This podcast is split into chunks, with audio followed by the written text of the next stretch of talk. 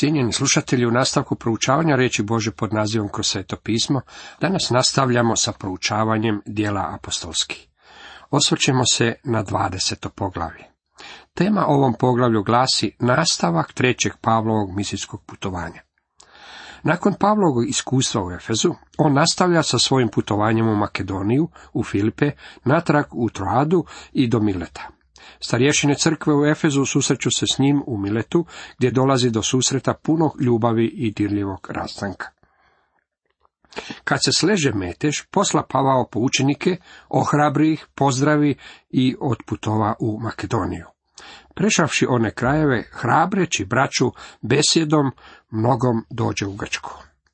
To znači da je ponovno posjetio crkve u Ateni i Korintu. I provede ondje tri mjeseca. Upravo kad je htio otploviti u Siriju, postaviše mu židovi zasjedu, pa odluči vratiti se preko Makedonije.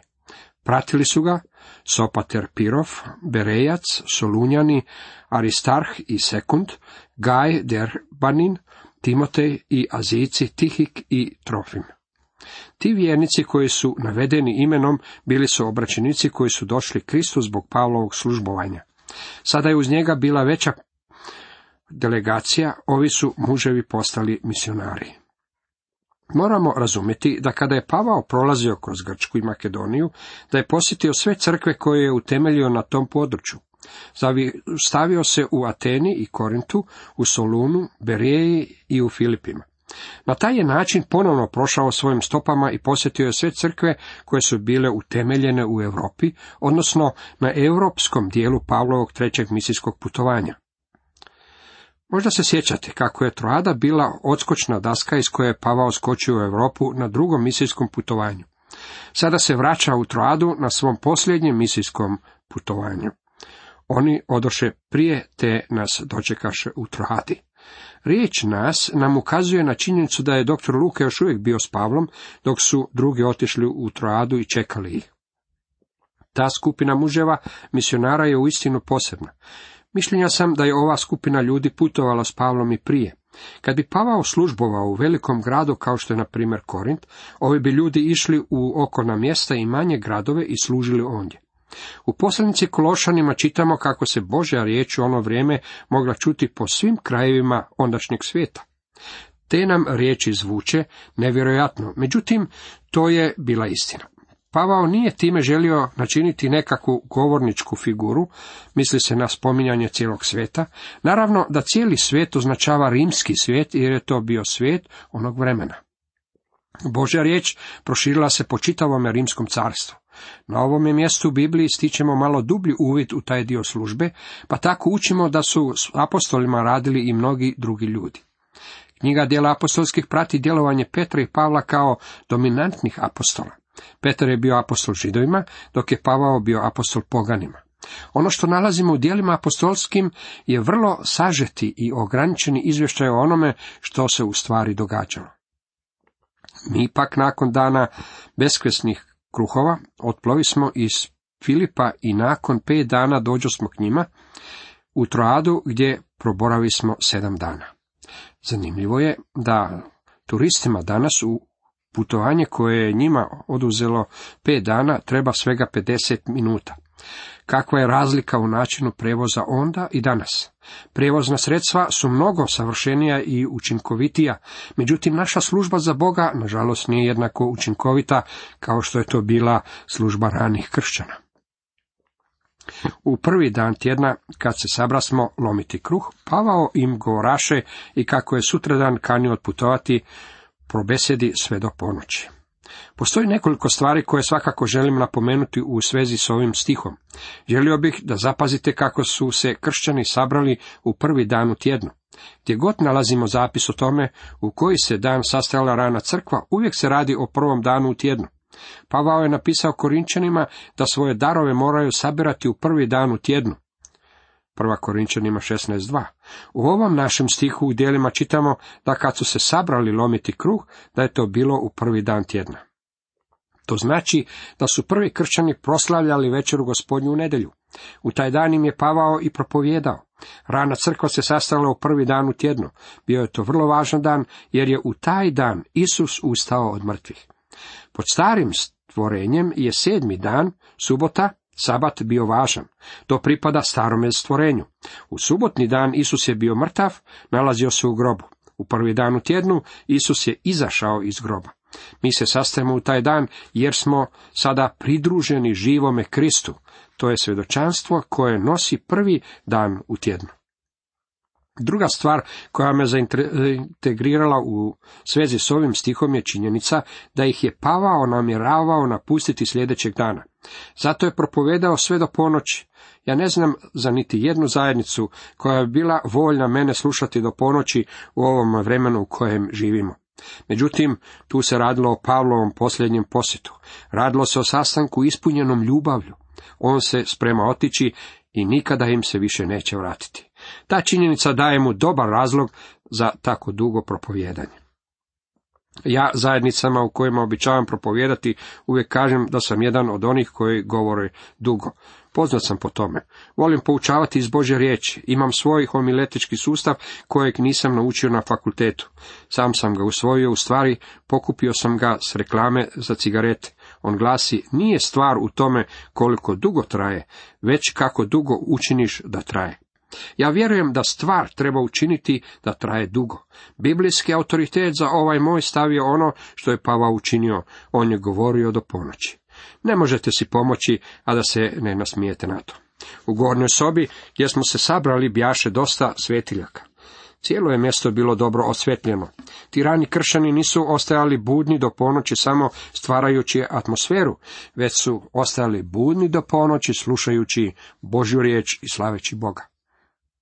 Moram vam reći da smo mi dozvolili svijetu da nam oduzme radost koju bismo trebali imati kad je riječ o Božim stvarima.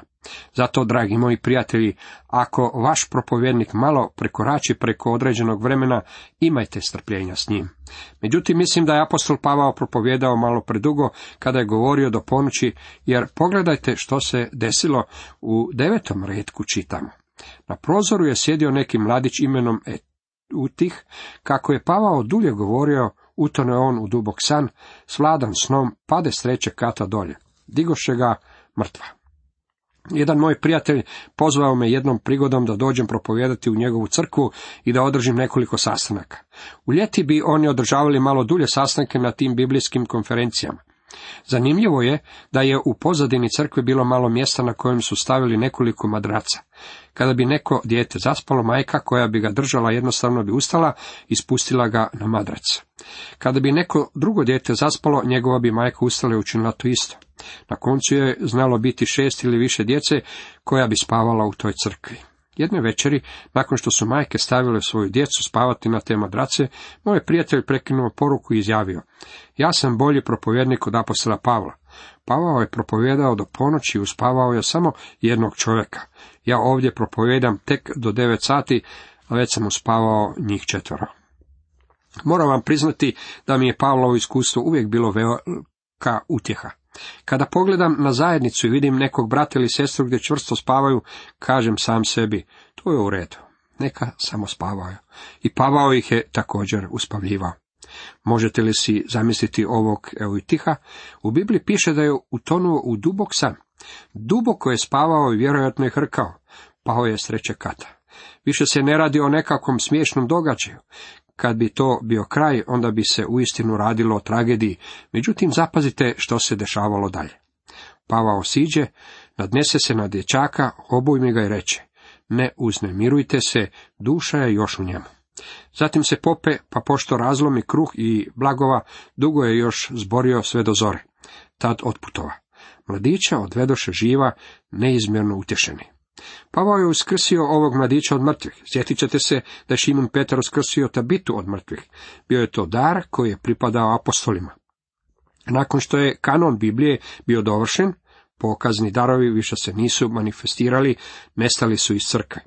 Kad doktor Luka piše da su ljudi bili nemalo utješeni, time misli reći da su ljudi bili oduševljeni time što je ovaj mladić bio vraćen iz mrtvih u njihovu sredinu. Pavao nastavlja propovijedati cijelu noć, sve do zore.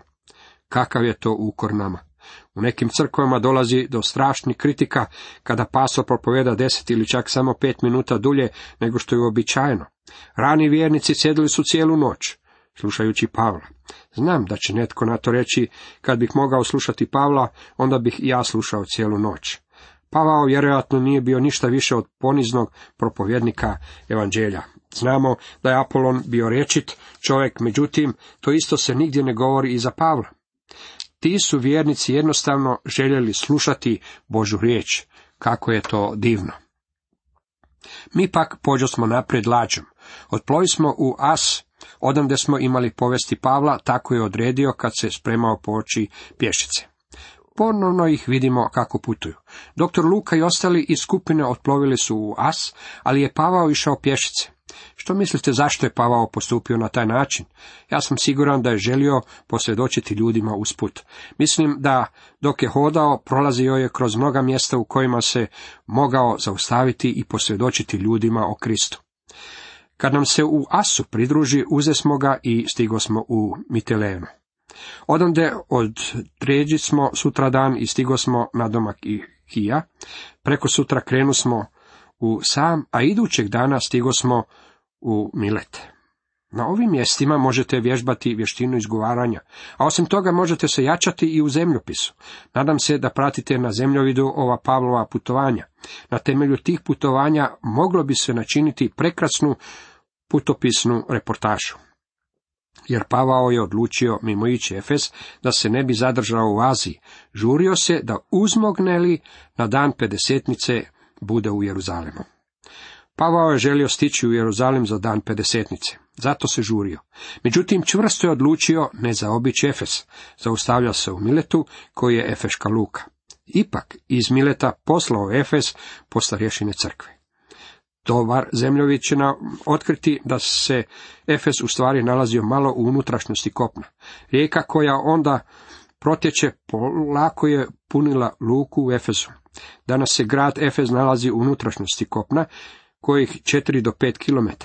Veliki dio grada nalazi se čak 9 km od morske obale. Milet se nalazi na samoj morskoj obali. Pavao je poslao po starješine Efeške crkve da se sastanu s njim u Miletu. Kad stigoše reći im, vi znate kako sam se sve vrijeme, od prvog dana kada stupih u Aziju, ponašao među vama. Služio sam gospodinu sa svom poniznošću u suzama i kušnjama koje me zadesiše zbog zasjeda židovskih. Ništa korisno nisam propustio navijestiti vam i naučiti vas javno i po kućama. Upozoravao sam židove i Grke da se obrate k Bogu i da vjeruju gospodina našeg Isusa. Pavao je bio vjerni svjedok za Isusa Krista.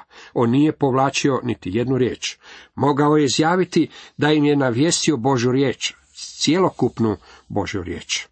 Ja nisam prvi čovjek koji ima program prolaska kroz cijelu Bibliju. Pavao je naučavao cijelu riječ. Dao im je puninu Božeg savjeta. Bio je vjeran u obavljanju tog posla, čak i unatoč oporbi koju je doživljavao od strane židovskih vjerskih vođa. A sad, evo okovan, duhom idem u Jeruzalem. Što će me u njemu zadesiti, ne znam. Osim što mi duh sveti u svakom gradu jamči da me čekaju okovi i nevolje. Ali ni najmanje mi nije do života samo da dovršim trku svoju i službu koju primih od gospodina Isusa, svjedočiti za evanđelje milosti Božje. Na ovome mjestu se razilaze mnogi veliki učitelji Biblije. Neki moji dobri prijatelji u službi i mnogi dobri autorativni biblijski učitelji smatraju da je Pavao pogrešio u tome što je otišao u Jeruzalem. Oni misle da nije trebao ići onamo. Međutim, svjedočanstvo koje nam Pavao daje je vrlo jasno. Ja vjerujem da je Pavao postupao u potpunosti prema Božoj volji kad je otišao u Jeruzalem. On u stvari govori, odlazim u Jeruzalem, svezan sam u duhu zbog toga što gdje god sam otišao, sveti duh mi je pokazao okove i nevolje koje me čekaju u Jeruzalemu. Ovo se razlikuje od onoga o čemu smo čitali u dijelima 16, kad mu je Božji duh zabranio otići u Aziju, kako bi on je propovjedao. U stvari, Bog mu je postavio barikade na putu kako bi ga skrenuo u Europu. Ovdje nema nikakvih prepreka. Umjesto toga, Božji duh objavljuje Pavlu što ga očekuje kada dođe u Jeruzalem. Pavao jasno govori o tome kako je svjestan činjenice da će patiti kad dođe u Jeruzalem. Rekao je, meni nije ni najmanje stalo do mog života. Ja sam voljan svoj život položiti za Isusa. Želio je odnijeti darove svetima u Jeruzalemu svojim vlastitim rukama. U svom labuđem pjevu Pavao je rekao, dovršio sam trku. Mislim da je Pavao obišao sve, bez toga da nije bio čak i u Jeruzalemu, jer je i to bila jedna od baza koja je morao obići. I sad evo znam, nećete više vidjeti lica moga. Svi vi posred kojih prođoh propovjedajući kraljevstvo.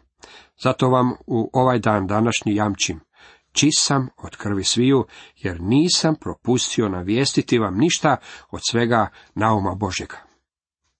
Pavao je znao da više nikad u životu neće vidjeti ove ljude. Pavao je također znao da im je dao puni savjet iz Bože riječi. Dok pišem ove redke, ja sam umirovljeni propovjednik. Učinio sam mnogo pogreški i u mnogim stvarima sam doživio neuspjeh. Međutim, kad promatram svoju službu ovako unatrag, mogu iskreno reći da kad sam stajao iza propovjedaonice, objavljivao sam Božju riječ onako kako sam je ja vidio. Imam veliko zadovoljstvo da mogu reći što niti jednoj zajednici kojoj sam propovjedao nemam više što dodati od onoga što sam kroz ove godine rekao. Ne mislim time reći da im to ne bi mogao reći na bolji način. Međutim, ono što je važno je da sam ljudima dao puni savjet iz Božje riječi. Ono što sam oduvijek smatrao pitanjem od najveće važnosti je da ljudi čuju cjelokupnu Božju riječ. Pazite na sebe i na sve stado u kojem vas duh sveti postavi naglednicima da pasete crku Božju koju steče krvlju svojom. Ovo je posao kojeg moraju obavljati oni koji služe crkvi. Oni ne smiju upravljati crkvom, već se moraju brinuti da crkva bude nahranjena Božom riječi. Ja znam da će nakon mog odlaska među vas uljesti vuci okrutni koji ne štede stada, a između vas će samih ustati ljudi koji će iskrivljavati nauk da bi odvukli učenike za sobom. Dragi moji prijatelji, ja sam već vidio kako se to događa. Sotona želi ući u crkvu u kojoj se ljude poučava iz Bože riječi. On želi osujetiti službu preko radija u kojoj se poučava iz Bože riječi. On jednostavno želi prekinuti poučavanje Bože riječi. Sotona nije naš prijatelj, on je naš neprijatelj. On želi zaustaviti poučavanje ljudi iz Bože riječi. Pavao je kršćanu Efezu upozorio da će im se to dogoditi. Rekao im je da će doći termiti čak između njih koji će im nanijeti velike nevolje. Zato bdite, imajući na pameti, da sam tri godine bez prestanka noću i danju, suzeljevajući, urazumljivao svakoga od vas. I sada vas povjeravam Bogu i riječi milosti njegove koja je kadra izgraditi vas i dati vam baštinu među svima posvećenima. Pavao ih je povjerio Bogu i riječi milosti njegove. To je ono što možemo učiniti kad god napuštamo naše ljude. Ni za čijim srebrom, zlatom ili ruhom nisam hlepio. Sami znate, za potrebe moje i onih koje su sa mnom zasluživale su ove ruke. Pavao nije bio pohlepan za novce. On je radio kako bi izdržavao sebe i one koji su radili uz njega.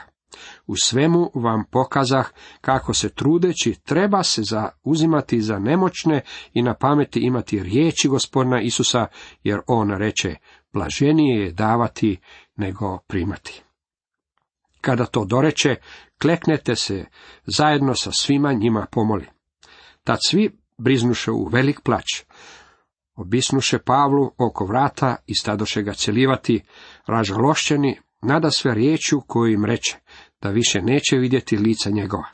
Zatim ga ispratiše na laču. Ovo je sastanak prepun ljubavi između Pavla i starješina crkve u Efesu.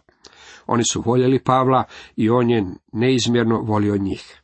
Bilo im je teško pustiti ga, znajući da ga više u ovome životu neće susresti. Priredili su mu dirljivi oproštaj.